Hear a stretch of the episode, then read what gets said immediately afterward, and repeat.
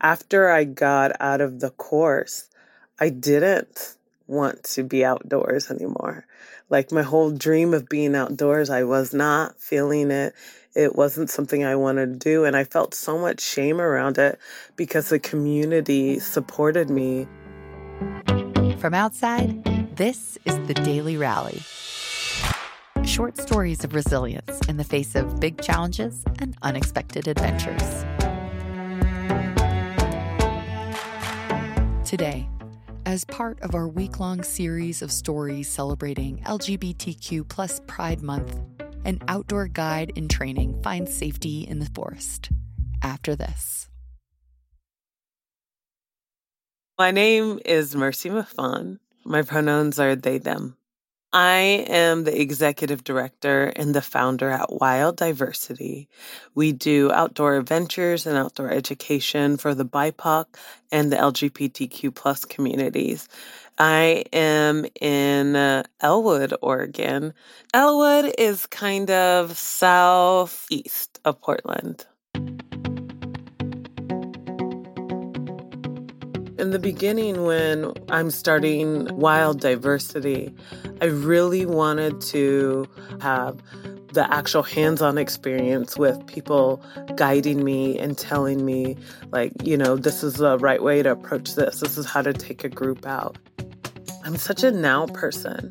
So I'm like, let's just do this. Let's just do this now. We should go to this course.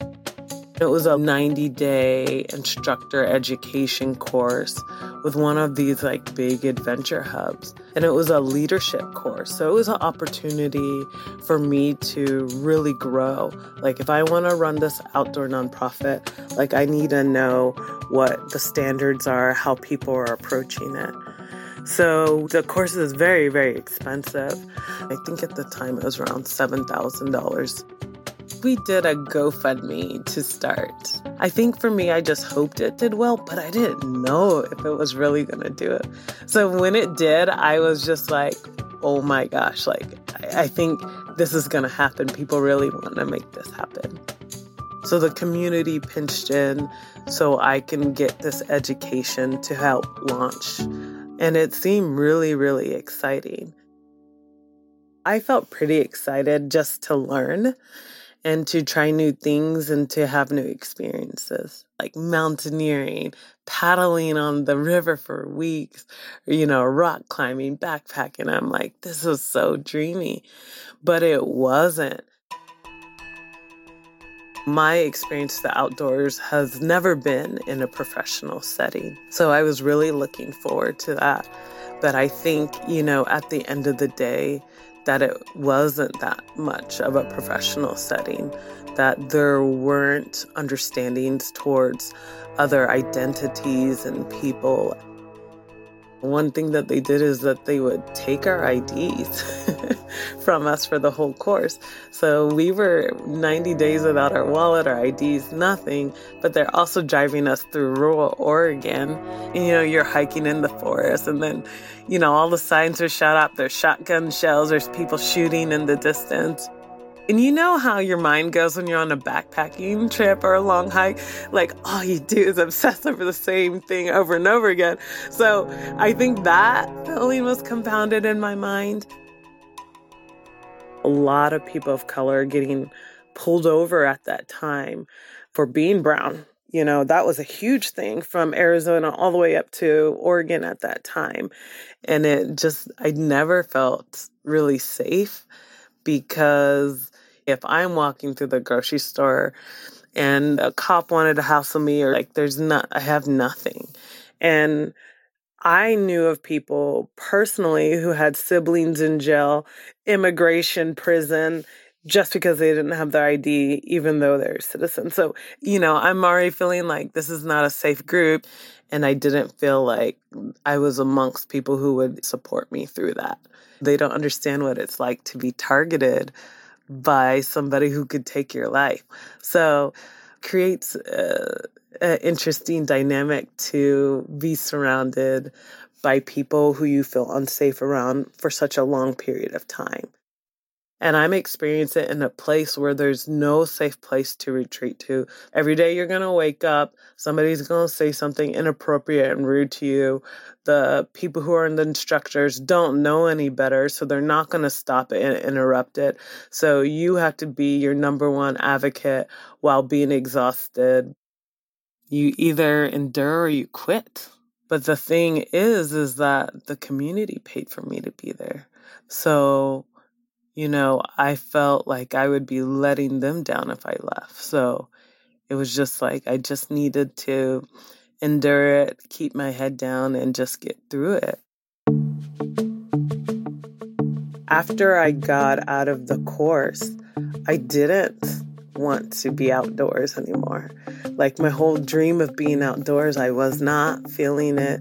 It wasn't something I wanted to do. And I felt so much shame around it because the community supported me. And afterwards, I was radio silence about my experience because I just, you know, didn't know what to say. Like that. I've never raised that amount of money for myself, and they believed in something, and now I'm feeling unsure.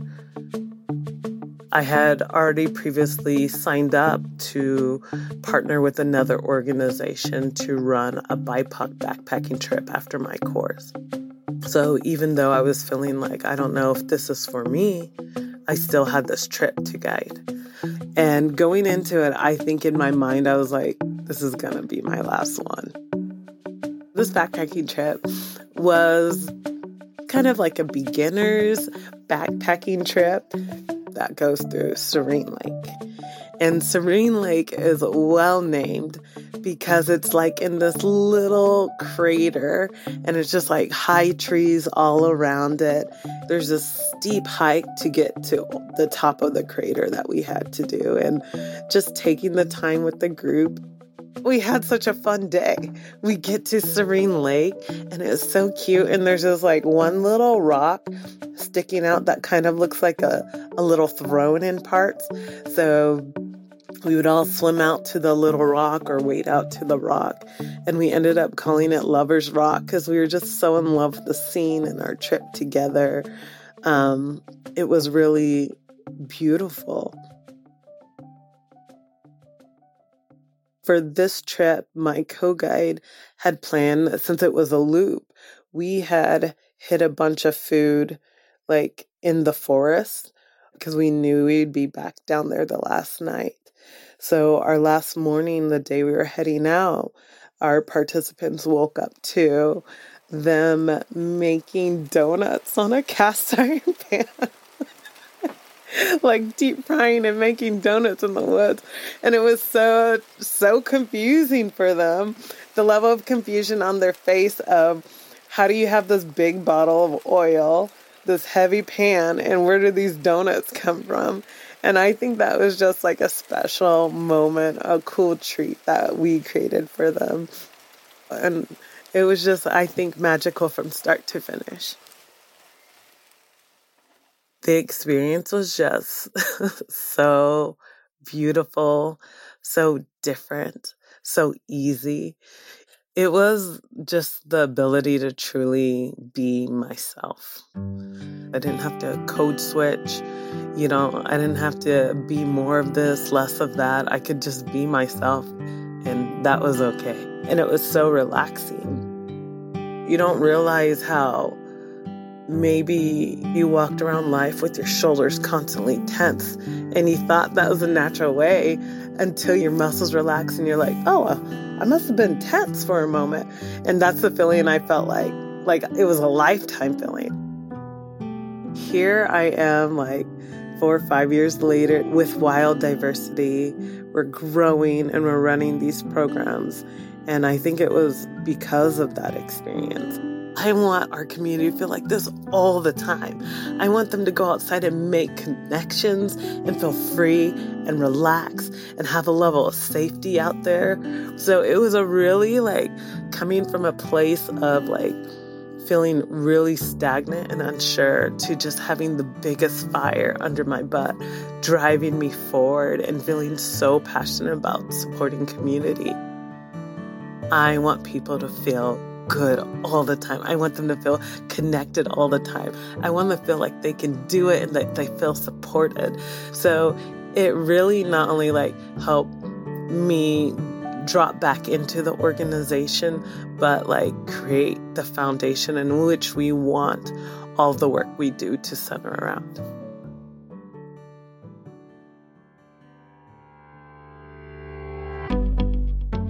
Mercy M'Fon is the founder and executive director of Wild Diversity, where they connect BIPOC and LGBTQ people to the outdoors through adventures and education. Through their work, Mercy cultivates safe and welcoming spaces for underrepresented communities to thrive. This episode was produced by Sarah Vitak. We want to hear your stories please nominate the people in your life who found a way to rally.